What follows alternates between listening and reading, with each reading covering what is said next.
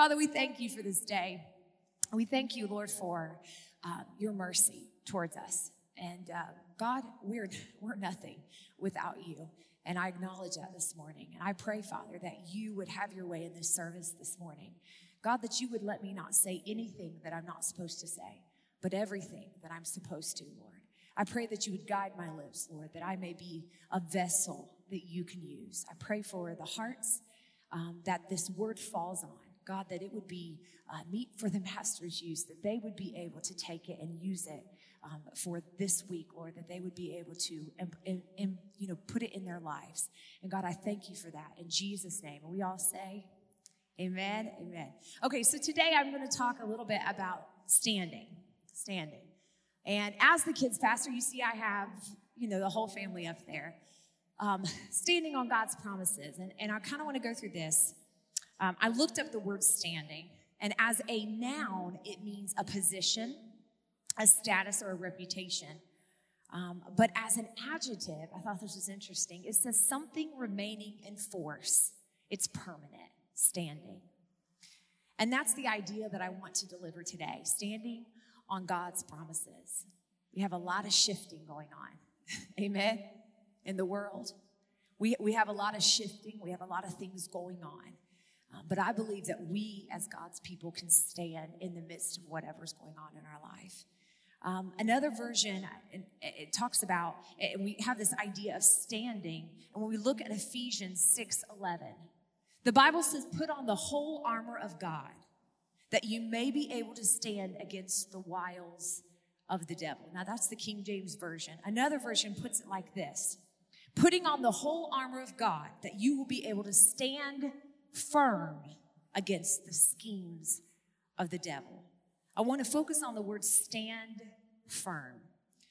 I looked up the word stand firm because I like to know the meaning behind what words are used because I believe it's important and it means to refuse to change a decision or position.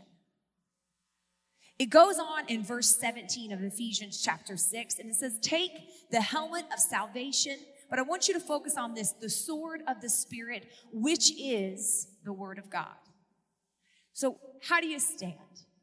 Well, the Bible is clear. It says, it's the word of God. Now, it, it has everything else the armor, you take on the breastplate of righteousness, it goes through, but I want us to focus on the sword of the Spirit being the Word of God. When's the last time you took some time and you really read the Word of God? It's not a rebuke. Man, I'm challenging myself. It's a challenge. When is the last time that you didn't just listen to a one liner on a message? Man, that's good. But you actually heard from the very throne of God and you opened up His Word. You know, I was raised uh, Pentecostal, and I'm not ashamed of that at all, but I was raised Pentecostal, and sometimes we would say, I want a word. I'm going to go to that revival so I can get a word, a prophecy. And that's, you know, it was wonderful when I got those things, and sometimes they were true, and sometimes they weren't, you know, and you, you discern through the Word of God. But we have the Bible, and what it says. And every promise in that Bible is yours. But sometimes we fail to open up the word and read it. Amen? And, and I want to challenge you this week. Read it. And you say, well, I don't have a lot of time. Well, you know, seriously, I know all about it, man. Uh, yeah, yeah, I struggle. I struggle being a single mom and I'm working and doing all these things, getting the doors and being a good mom because, you know, I tell them to love Jesus. I don't want to be a mean mom, you know how that is. And so I, am over, I'm over here doing all kinds of things. And I know I need to need the word of God and I know I need to listen to it. So mom gave me a suggestion. My mom's here. She gave me a suggestion. She just said, just play it audio over YouTube and listen to it. Whether you know you're listening to it or not, it is going in your spirit. Not just worship music, but the Word of God. And so, what I start doing through my house is I start playing it on my TV, the Word of God. And the kids will say, What are we listening to, Mom? And I'll say, Psalms. That's what we're listening to. You're going to hear it. And they'll be playing on the carpet, but they're listening. Whether they know it or not, the Word of God is going in them. Do you believe that the Word of God is that powerful? Because it is transformative in our lives. Amen. Amen. I'm going to go on. That's just a challenge. Read your Bible, okay? Read your Bible. The Word of God gives us many tools to combat the enemy, and it's often the most neglected. It's often, I'll never forget what my mom said as a child. She said, Honey, you need to read the Word because you've got your flesh man, your spirit man, and whichever one is the strongest wins. And so I'd read the word of God. I'd be in like Deuteronomy, and somebody got so and so, and somebody got so and so, and I had no idea what I was reading. Um, but I would imagine, I remember I was eight years old. I remember ima- imagine myself eating a steak dinner in the spirit. It's silly, but it helped me. And I, and I tell Leah all the time, I say, hey, you're reading it because not that you always understand it, but because it's life. It will, when it goes into you, even if you're reading Deuteronomy, it will change you in ways that you don't even know. Amen? Okay, so we're going to go on. There are 8,810 promises and 7,487 of them being God's promises to us. So, what's a promise? It's a declaration or assurance that one will do a particular thing or that particular thing will happen. It's a promise. The Bible gives. So, if there are 8,810 promises, then God thought it was important. He did. He thought it was important. And, and so I want to give you three promises right now today for you to take so that you can combat the enemy in your life. Number one, number one, God cannot fail. Amen? Do you believe that? God cannot fail. You are not a failure. Somebody said you are not a failure if you uh, get back up. But God has never failed. He's never had to get back up because he's never failed. In Joshua 21 45, the Bible says not one of the Lord's good promises to Israel failed, every one was fulfilled. In Lamentations 3, and the reason why I'm giving you these scriptures because I want to see what I'm saying, I'm backing up. In Lamentations 3 22 and 23, the Lord's loving kindness indeed never ceases. They never fail. They're new every morning. And Joshua 1 8 verses, Joshua 1 8 and 9, this is the book of the law. Don't let it depart, depart from your mouth, talking about the Bible. Meditated on day and night. There's where I got that. Meditated on day and night. Verse number 9, it says, Have not I commanded you? Be strong and of good courage. Be not afraid. And it goes on, it says, For the Lord your God is with you. God will not fail. Amen. I want to look at the book, and I know I'm going fast. We don't have a whole lot of time. But I want to look at the book and, and the character of Naomi under God will not fail. Naomi, man, if you've ever read her story, she left. She left her home country, went to Egypt, had her husband, her two boys. They grew up. Man, she had a good life. They married uh, from the from Moab. They married those two sons. If you know the story, and then she lost her two sons and her husband. And some of us are crying when minor things happen in our life. She lost all three. She lost her mom, or her husband, her two sons, and she's left with these two daughter in laws that don't even know her God like she knows him. She returns, you know, she has Ruth, and she and Ruth becomes her love. And I love the story of Naomi because at that point in Naomi's life, she felt like God had failed her. She could have become bitter. She could have become frustrated. She could have become all of these things. But you know what? She said, you know what? I need to go back to what I know. Some of you need to go back to what you know. Some of you know that, that prayer works and you know that the Bible works and you know hanging around the right friends work and hanging around and putting good things into your life work. And sometimes we get away from it because life is good, but wait till life comes and it's going to be bad. You just wait for it. And when it does, the foundation that you've established is going to matter. Amen? It's going to matter. Amen? So she comes and at the end of the story, at the end of the story, it says, I love this. I love at the end of the story. It says in chapter 4 of Ruth, you can read it. It says, And the woman said unto Naomi, Blessed by the Lord. These women come to Naomi. Ruth married Boaz. She was having a baby. And these women, you know how us women do sometimes. We come to our friends and we can tell them. We either say good things or man, we can talk talk sometimes, right? Don't don't don't act like you don't know what I'm talking about, right? we all go through those friends. Maybe we're spiritual and we just have those friends that do. Okay, Maybe, that's the thing, okay? And they come to her and they say, Hey, Naomi, blessed by the Lord, you're blessed, which has not left you this day without a kinsman, without a man. He said, What is, ne-? he said, He's made your name famous. He didn't say he's made Ruth's name famous. He didn't say he's made Boaz's name famous. He said, I've made your name famous. And it says in verse 15, and he shall be unto thee a restorer of your life and a nourisher of your old age. For thy daughter in law, which loveth thee, which is better to you than seven sons, has borne a son.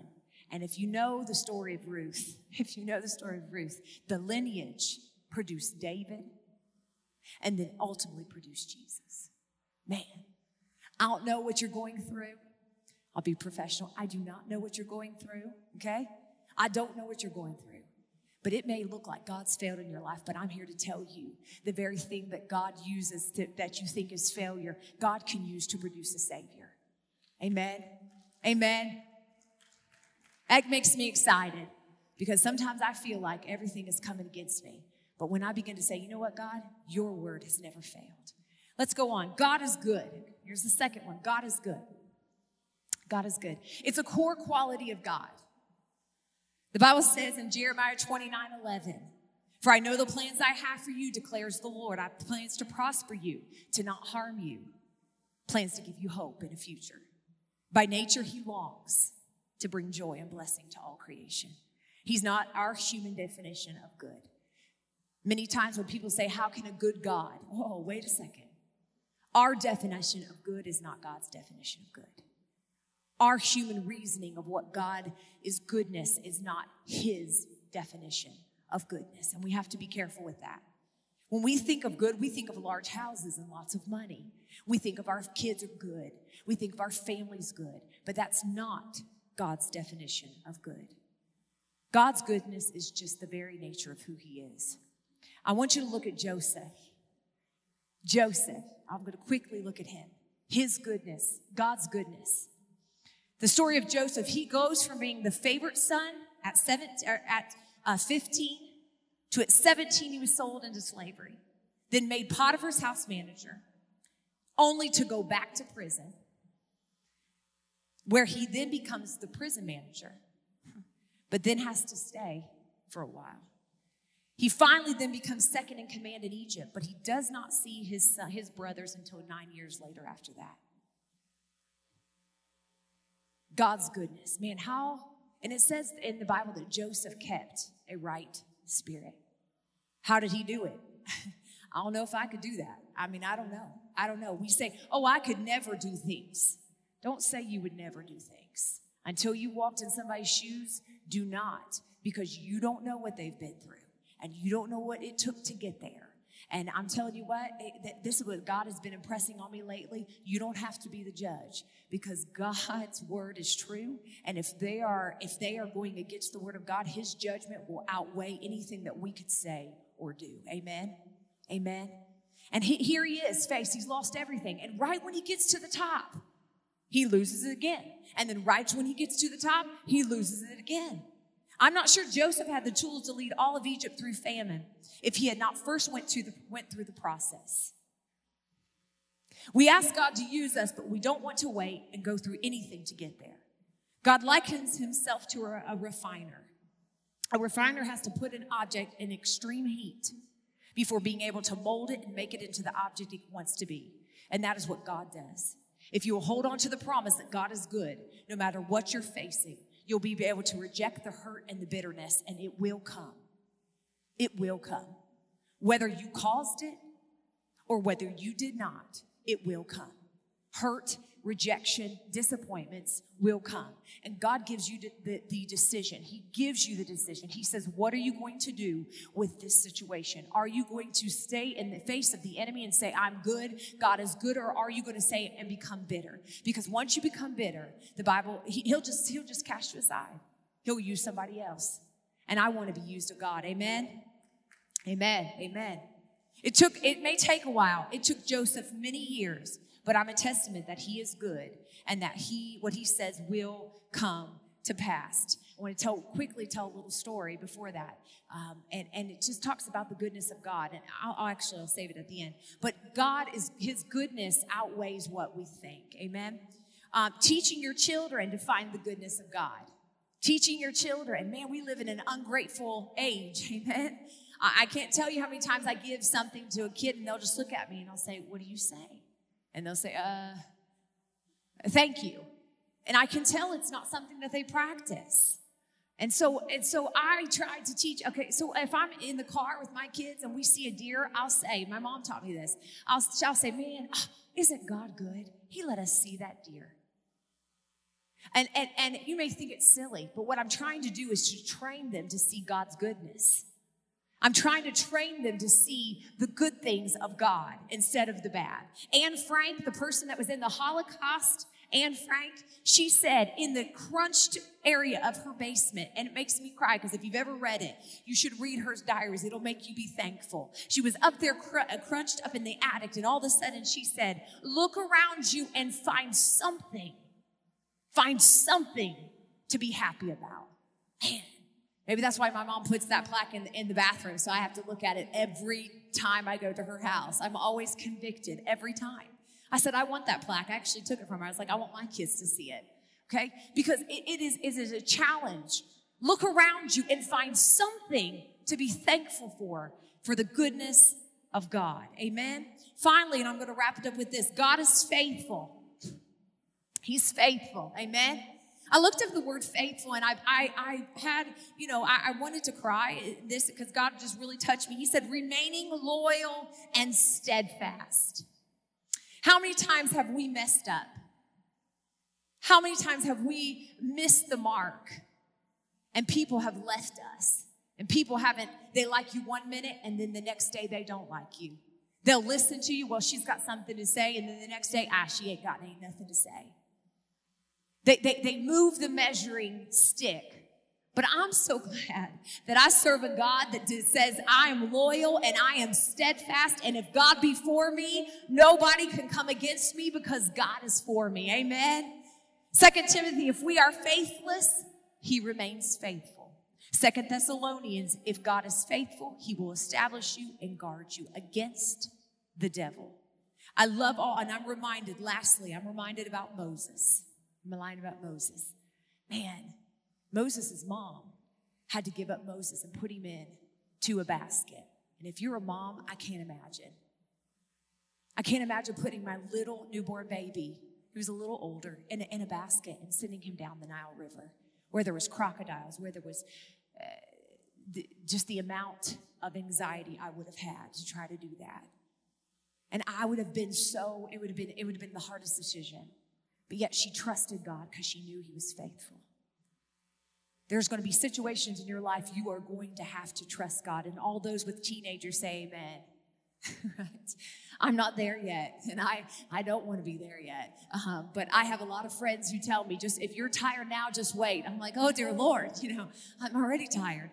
Uh, and so you have got to trust. You have got to know that God is faithful. And if He remains loyal and steadfast, He is going to finish what He started. Moses went down the river, and as we see the goodness and the faithfulness of God, the, the, the Pharaoh's uh, sister gets uh, the basket, opens it up, says, I'll take him as my own. And all of a sudden, I love this story. Moses' sister pops up and says, Hey, hey, hey, hey, I know somebody. I know somebody. Do you know somebody? Isn't that how it happens? I know somebody that can nurse him. And it ended up being his very own mother. And the reason why I love being a children's pastor is because before, at five years old, they have their view of God. And so I believe the whole time, he, time she was nursing him, she was saying, I want you to know that God is good. I believe she was whispering in his ear, I want you to know that God is faithful. I may not be able to get to, to see your life, and I may, and it was one of the biggest hurts in her life, and I may not be able to see you grow up, and I may not be able to get to see you every single day, and I may not be able to get to watch you and all the steps that you get to do. I have to watch you from afar, but I believe she will begin to whisper for those three years that she nursed him. She began to tell him the goodness of God, and she began to say, "He is, he is faithful." And when, and, and, I, and then when he grew up, God said, Moses said, you know, he, he started wondering. And if you have children that are wayward, that are not love, that are not loving Jesus the way that they need to do, I want you to hold on because I believe that what you instilled in them as a child is going to come back and they're going to come back into the house of God. Amen. Amen. I don't know if that makes you excited, but it made me excited to think that even though my children may make wrong decisions, that I serve a God that's faithful. He's steadfast. He's loyal. He's loyal. He's loyal. And, and, and you know, I am divorced. And sometimes, you know, uh, uh, when I can't have them always in my care, I, I experience anxiety. Yeah, yeah. Moral of that story, don't get divorced. Uh, but I have to trust. I'll be real honest. It's hard for me to be open, but I'll be honest. I have to trust. And that's when God spoke to me and says, You don't trust me. And I said, I'm sorry. I'm sorry. Yeah, God, I do. I do believe that you're faithful. And I do believe that you're good.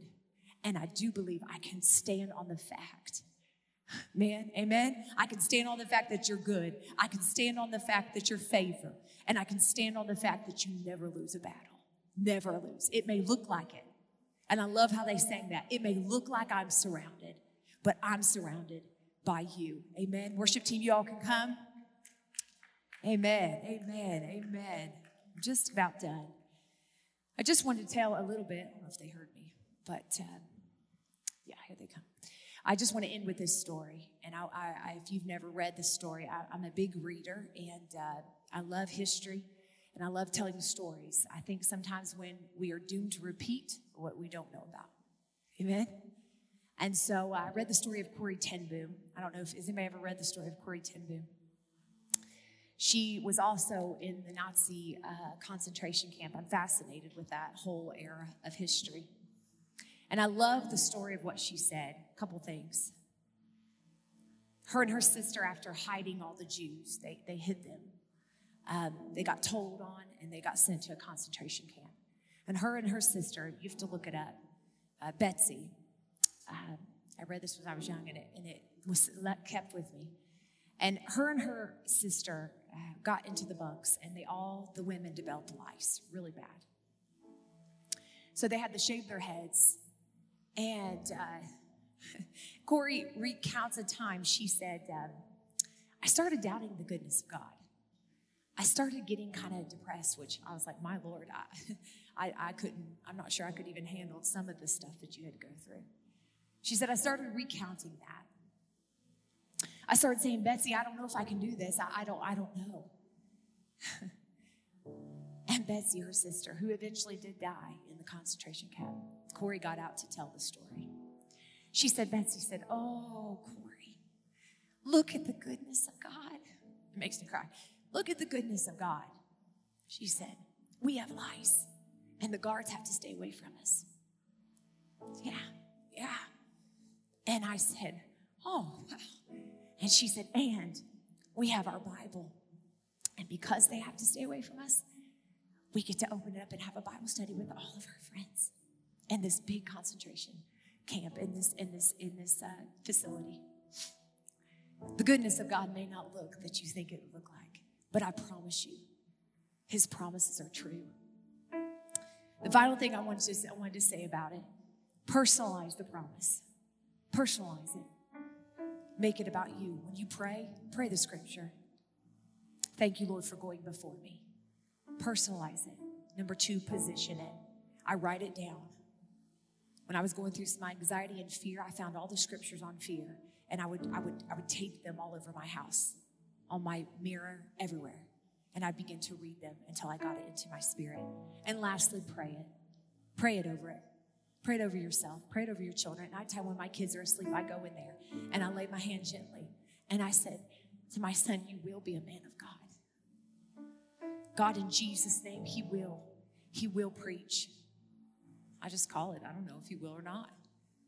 He won't touch drugs. No, He's not going to. He's not. In Jesus' name. He's, he's going to be a mighty man. Then I go into my daughter and say, God, I thank you for this sweet, energetic, Jesus, girl. And she is going to declare the praises. She's going to be a worship leader. And God, I thank you for that. And I thank you she is going to stand in the face of whatever comes her way and make wise decisions. Your life is what you want it to be. But the Bible is used and the promises are used for you. If God hadn't given them to you, if He hadn't put them in there, He would. They're, they're used for our weapons of warfare. Let's all stand. I feel the presence of the Lord in this place. Amen.